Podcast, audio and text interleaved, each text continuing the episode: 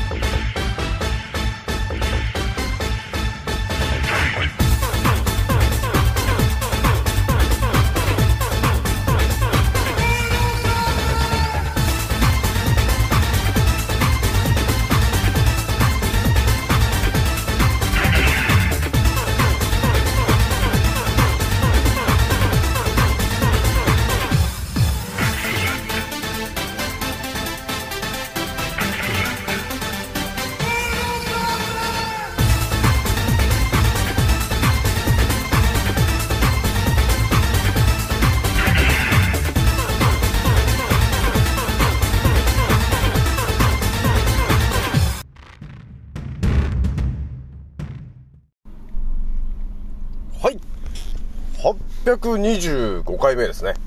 創造船オメガ号宇宙一のメイン記録マスター、青木丸でございます。今から話すことは私の個人的見解とおとぎ話なので決して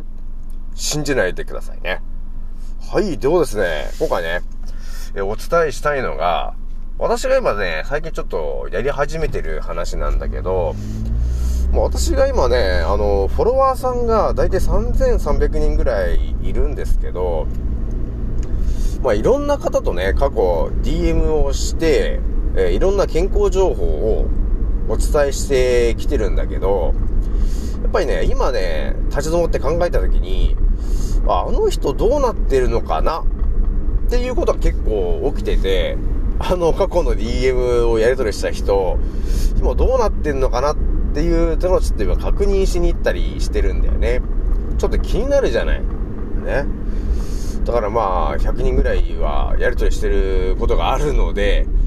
その後どうなってるっていうような話をね、今ちょっと確認したりしてるんだけど、やっぱりね、あのそういうことをやってると、あれ？青木村さん、気にしてくれてたんですか？みたいな話がやっぱり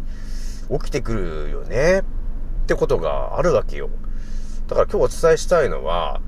まあ、まあ私が今ね、健康情報っていうのを、まあ、この今825回目なんで、まあいろんな話をね、まあこの、まあ2年半ぐらい言ってきてるんですけど、結構ね、あの、病気の、あの、個体的なところまでだいぶ到達してる感じがあるわけなんですよね。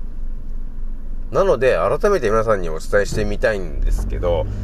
今ね、と、えー何か乳がんとか、例えばあとがんとか、えーあとは、えー猫ちゃんとかワンちゃんとか、えー動物のなんか病気とかなってるワンちゃんとかいるとか、あとはね、なんか、病気にかかっていて、えーどうやったら治るのかわからないとかね、医者に頼っててもちょっとわからないとか、あとそうだね、がんのステージ4とか、ね、もう、談話に入っちゃってて、ね、談話ケアみたいなことになっちゃっていて、えー、でも、自分は行きたいんですよ、と。っていう人、いると思うんですけど、今日は一応また皆さんにお伝えしておきたいのがね、まあそういうね、ちょっと病気で困ってる、悩んでる、えーという方いると思うんですけど、そういう方に対してですね、私がまた青木丸オピニオンっていうのをちょっとしたいなというところがちょっとあるので、ちょっと気軽にちょっと DM でもしてもらえると、えー、ある程度ね、ちょっと私が今まで、今、ラジオで言ってない内容も多少あるので、その辺のね、新たな思考で見えてくる話もですね、えーお伝えできるかなというところがあるんですよね。なので、ひとまず今日言っておきたいのが、病気で悩んでる人がいたらですね、ちょっと気軽にちょっと DM してきてもらえると、多分、あなたが知らない情報を、まあ、100件ぐらい私が全部お伝えするぐらいの情報量があるので、ちょっと気軽に言ってきてみてほしいなというところがありますと。で、一応内容はね、いろいろ何でもいいんですけど、例えば、あのまあ、本当究極の話ですよ。究極な話なんですけど、そうだね、頭がちょっとハゲちゃってきちゃってて、ちょっと気になっちゃってる方とか、ね、いるよね。なんか育毛剤とかいろんなの使ってるんだけどなんかなかなかちょっと生えてこないとかそういう悩み持ってる方もいると思うんですよねそういう話とかあとは耳がちょっと聞こえづらくなっちゃったんですよねとかねちょっとなんかな、あの、突発性難聴になっちゃって、ちょっと耳が聞こえづらくなっちゃってるんですよね、と。で、病院に行ってもね、医者の人に、いや、もう手遅れですねと。もう治りませんね。っていうような話をされましたという話とか、あとは、そうですね、えー、視力がちょっと低下しちゃったんですよねとか、ね、えー、そういうような話、まあ、あるよね。やっぱ普通に生きてると。で、そういう人もさ、医者にとこ行ってもさ、医者もなんかお手上げみたいな感じになっちゃってると思うんですよ。まあ、そういう人に対して、あの、表の情報と裏の情報があって、裏の情報のアドバイスっていうのが、あの、できるんですよね、というとこがちょっとあるわけよ。だからそういうアドバイスができるので、ちょっと、ね、まあ、人生、人生一度きりなんで、いろんな情報が頭に入ってる方が有利でしょだからなんか、病気でこうなんですよ、とか、あとなんかこの妊娠しづらいとかいろいろあると思うんだけど、そういうのを別に気軽に言ってもらえると、私が気軽に、あ、これとこれとこれで、で、あの、お伝えすることができますので、ちょっと気軽に DM してごらん、DM してきてごらん、えー、というところがございますと。で、それとりあえずそれ一発目にちょっとお伝えしようかなと、えー、いうところがありました。で、最近ちょっとね、あんまり DM を気軽にくださいとか言ってなかったんで、まあでもね、悩んでる方結構いっぱいいると思うんですよ。で、医者に頼ってる人がいると思うんだよね。もう病気は医者じゃないと治んないんだっていう話があると思うんですけど、まあそこをね、ちょっと青木丸さんっていうこのね、えー、異次元の、別次元の考え方を持ってるこの私がですね、えー、に聞いてもらった時に、新たなね、えー、情報がパッと入ってきて、それがきっかけで、あれ？治っちゃったっていう方、あの、よくいるんですよと。ね？まあ、またあの、花粉症とかさ、蓄膿症とかあると思うんですけど、まあ、そういうのも、下手したら、あの、3日ぐらいで、あの、治るっていうぐらいの、究極なところまで今到達してるから ね、情報が。で、私も自分の体で試して、あ、やっぱり治っちゃったっていうぐらいがな、ちょっと見えちゃってるところがあるわけよ。え、なので、ちょっとお伝えしたいなというところがちょっとあるわけね。だからちょっと気軽にね、ちょっと青木丸さん、青木丸にちょっと DM してきてごらんというところなんだよね。まあ人生一度きりなんで、医者の言うことにずっと頼ってて、多分あんま良くなんないっていう感触あるでしょ。多分医者に頼ってても治んねえんだよなーって。そんな時にね、えー、私が、えー、皆さんにおえー、伝授できる情報っていうのが、この世界をね、7年かけて、えー、世界中の情報、健康情報を集めてきたこの私がですよ。そして、日本語で集めてるわけじゃなくて、今、だからスペイン語とか、フランス語、スウェーデン語、イタリア語、で、今最近集めてるのが、えインドのヒンドゥー語で今集めてるわけなんですよね。そうするとさ、あの、情報量が、ぱり通常の人の3、4倍の情報量が頭に入っているわけですよ、と。ということがあるので、普通の誰かが医者に、あの、ね、相談した時に出てくる情報と、私に話した時に、あの、得られる情報っていうのが、あのね、ちょっと桁が違うわけなんですよ。で、私よく言われるのが、青木間さん、初めて聞きましたよ。初めて聞きましたよ。っていうことしか言わない。皆さん。なんですけど、もう私からすると、皆さんね、その情報は、もう本来多分ね、皆さん最初から知らないといけないぐらいな大事な話なんだけど、やっぱり普通に生きているとさ、出会わないんですよ。出会わないからずっとこう騙されっぱなしになっちゃってるんですよね、というところがあるんだよね。だからそういう人たちがいると、みんな病気になってっちゃうんですよ。だから私もね、できることがあればさ、とりあえず生きてるうちに、一人でも多くの方に健康になってもらうための知識を入れたいわけですよ、頭に。そうするとさ、あの、病気になりにくくなるじゃない。そうすると、ね、あの、まあ、大体支配層と呼ばれてる奴らに牛耳られてるこの地球というエリアではあるんですけど、その中でもね、えー健康である時間、ね、健康である自由な時間っていうのが増えれば、ね、金庫西野さんの夢と金という、まあ本にもつながる話でさ、夢を叶えたいんであれば金が必要だ。ね、それはありますね。でも、夢を叶えたいんであれば、健康な体を維持するっていうその情報もなければ、ね、えー、夢を叶えるための健康なその行動ができないじゃん。重要でしょ？だから、病気にならないで健康な体を持っていればさ、夢につながるいろんな行動が、ね、いろんなタイミングで行動することができるじゃない。そうすると皆さん、人生ハッピーになるよね、と。人生楽しく過ごせるじゃない、ということがあるわけね。なので、ちょっと一人でも多くの方に、まあ夢を叶えてもらいたいというところにもね、あのー、つながるんですよね。私が今まで集めてきた、この7年かけて集めてきている情報っていうのは、皆さんのお役に立つ、えー情報でしかない。なんだよね。だから、えー今後ともね、ちょっと続けていきたいなというところがあるんで、ひとまず一発目の話はこれぐらいにしておきますと。はい。えー、それではですね、二つ目のね、ちょっと話しようと思うんだけど、私ね、ちょっとね、東京リベンジャーズって、あの映画あるじゃないですか。あれをね、ちょっと昨日たまたま見たんですよ。で、一通り見てね、思った話なんだけど、あのね、なんか似てるよなーってことがあったんですよ。このね、東京リベンジャーズって話、映画は皆さん見たことあるかなあの、いかにもね、この、なんだろう、不良の高校生というか中学生みたいな人たちが、こう、特服を着てね、こう、戦うような話なんだけど、あの、タイムリープって言ってさ、あの、過去に戻ったりするんですよね。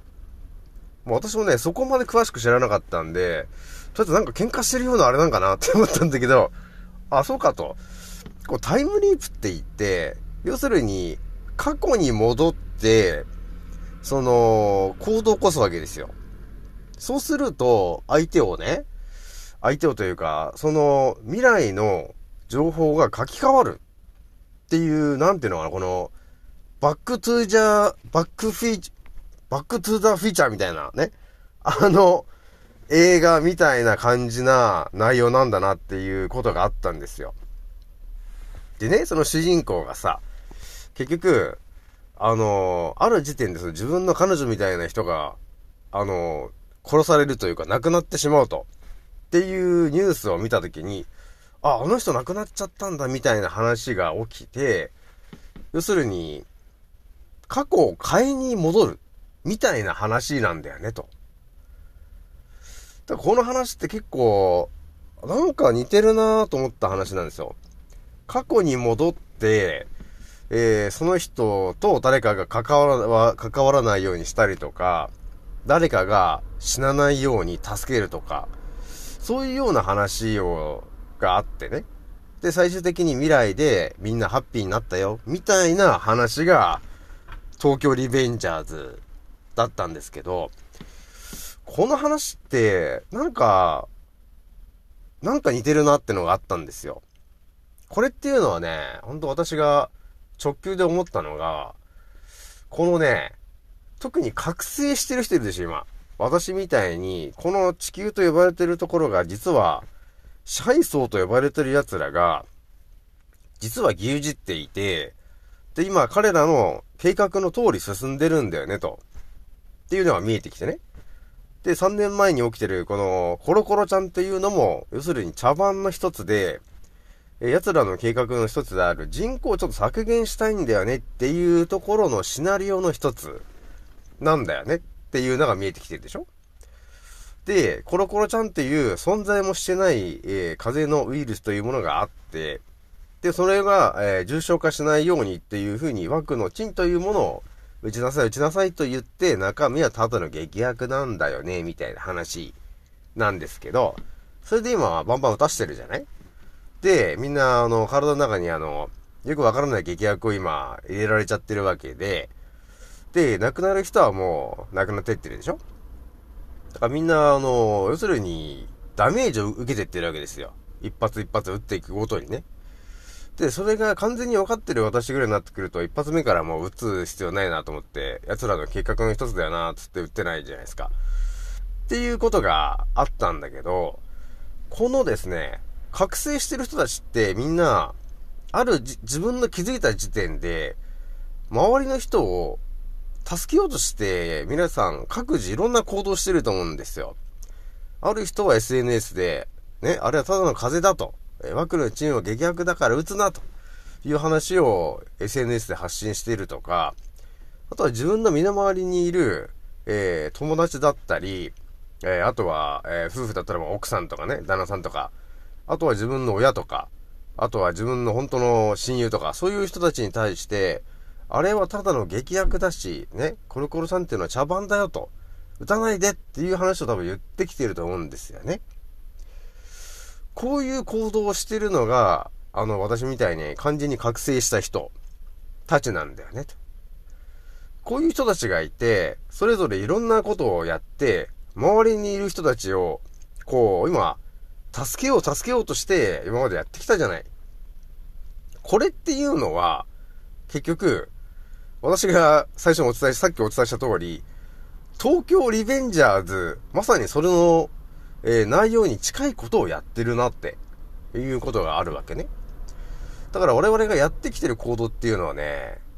無駄じゃないんだよね、これが。どういうことかというと、もう私がいい例でね、まあ未来で、要するに誰かが亡くなると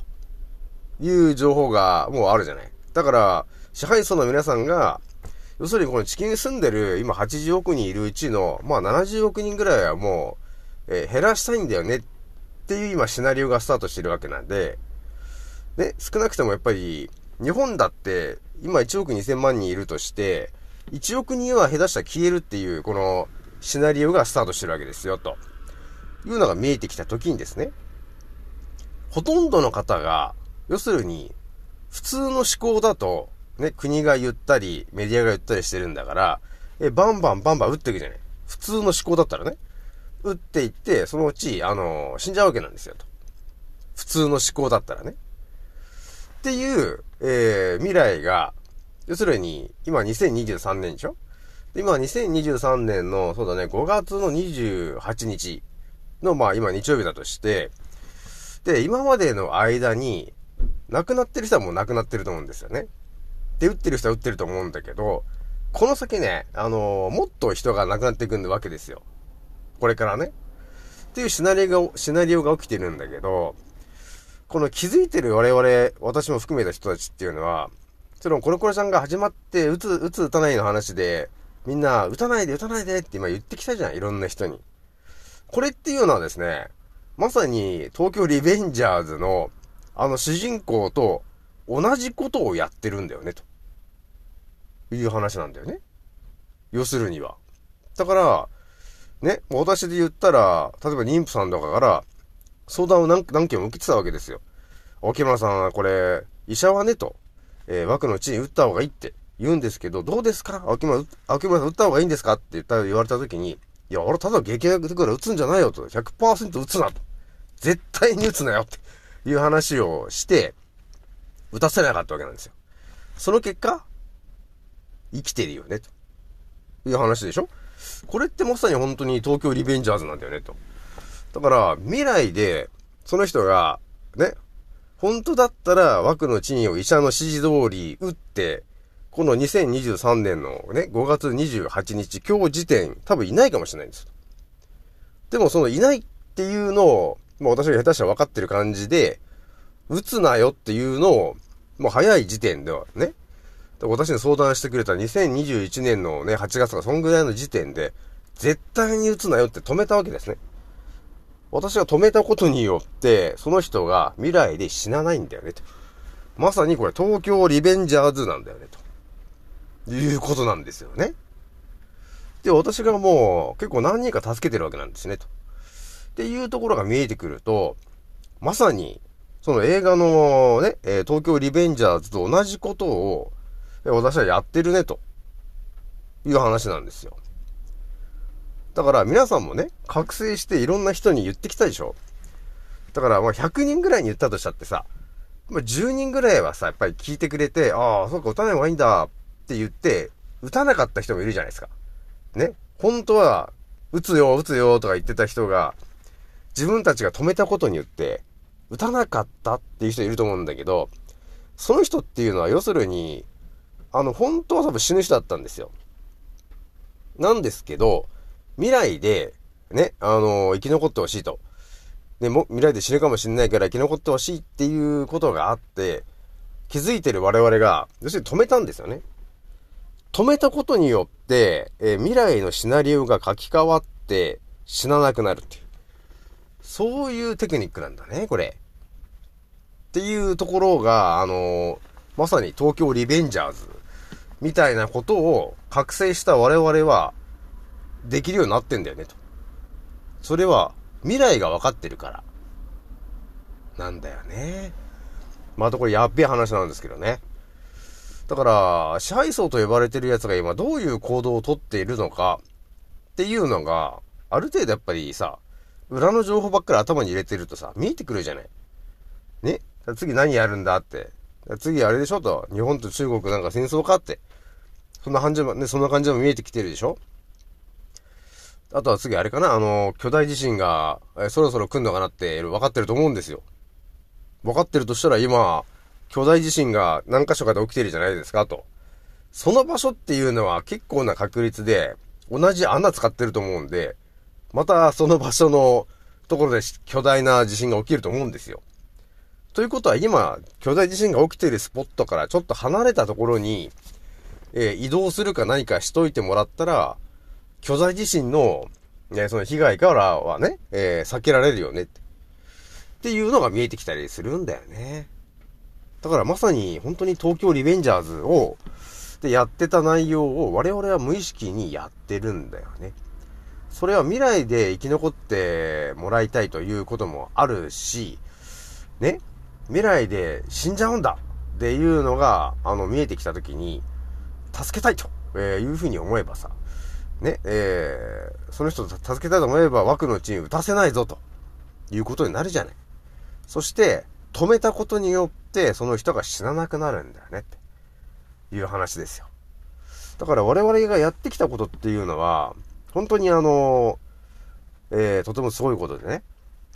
えー皆さんね、あの、本当に自分の、その、なんていうの？周りからどう言われるかとか、どう思われるかっていう、その批判みたいなものをすべて、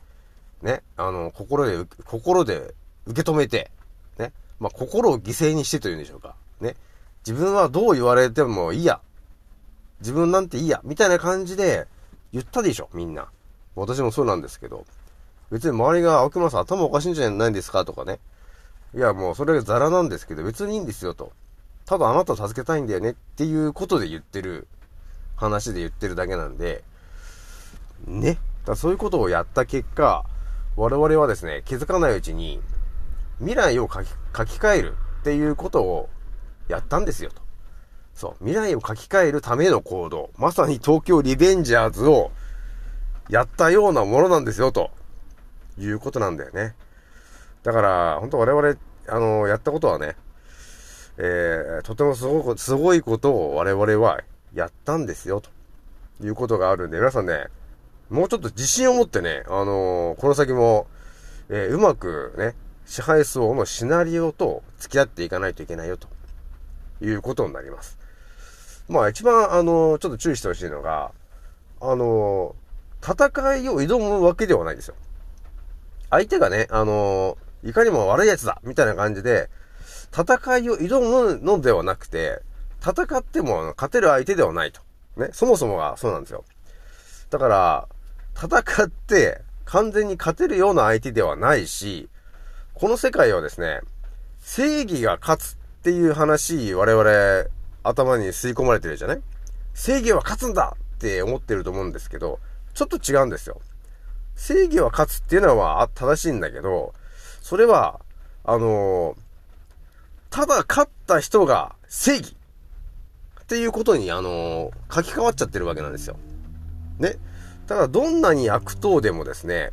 えー、徒党を組んだメンバーをお金で集めて、その、えー戦いで勝利したことによって、えー、それが、その人が正義になるわけ。それがまさに今のこの地球で起きてることなんですよね。だから悪、悪というものと正義というものがいて、いかにもね、悪というものが悪いんだっていう感じはあるんですけど、違うんですよと。この世界は、えーっとね、えーどれだけ人数を集めて、力を増してお金をね、巻き上げて力で、えー相手を、えー乗す。それが正義。っていうことに書き換わっちゃっているわけなんですよ。ね。だからみんな思うじゃない。正義を勝つんだって思ってるんですけど、違うんですよと。圧倒的な人数がいれば、ね、どんなに悪いことをしている人だって、勝ってしまったら、その人が正義になっちゃいます。っていうのはこの世界なんですよと。なので、そういう世界なんだと、えーいうふうにそれ一旦頭に入れてもらって、そう考えると、覚醒してる我々がただ、ね、その支配層に戦いを挑んでいっても、勝てる見込みはないわけなんです。だから、彼らがやろうとしてるそのシナリオに対して、どうやって、えーうまく生き残っていけるのかっていうところを、あのー考えていかないといけないっていうのが、今のこの地球。ね、この、今起きてることなんですよね。どうやって我々が最後まで生き残れるのかっていうところに、あのー軸を置いて考えるわけですよ。だから今回みたいに枠のチンを、えー、ね、え打たさして人口を削減させるっていうのは事前にもう分かってるから、打たないでしょ？だからそこでとりあえず生き延びられたというところがあると。で、次は戦争とか地震とかそういうことになってくるし、あとは、あとあれでね、あの食糧危機とかも起きるから、食べるものがなくなったりっていうのも見えてきてるじゃないですかと。だか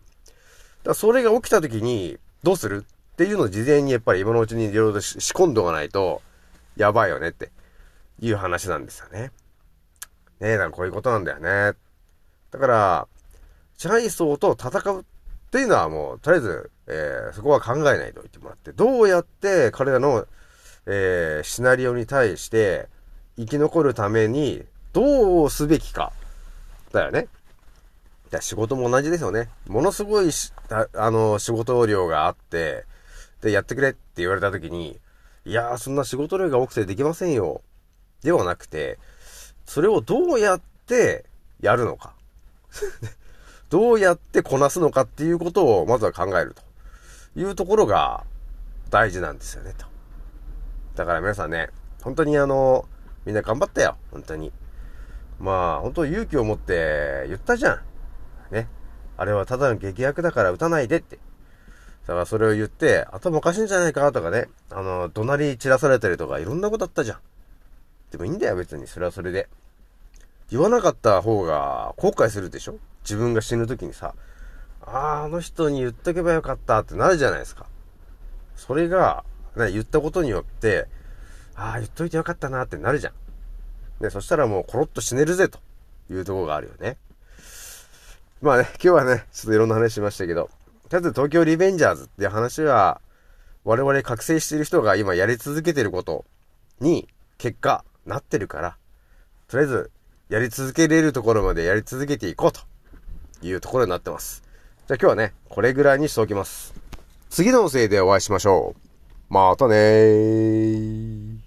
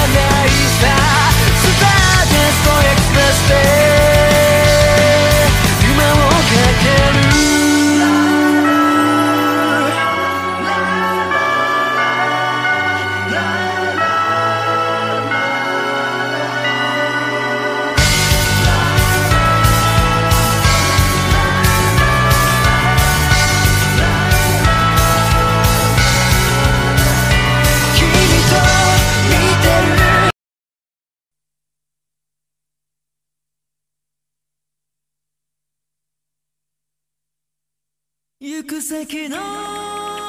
い風に吹かれゆらりゆらりとさすらい。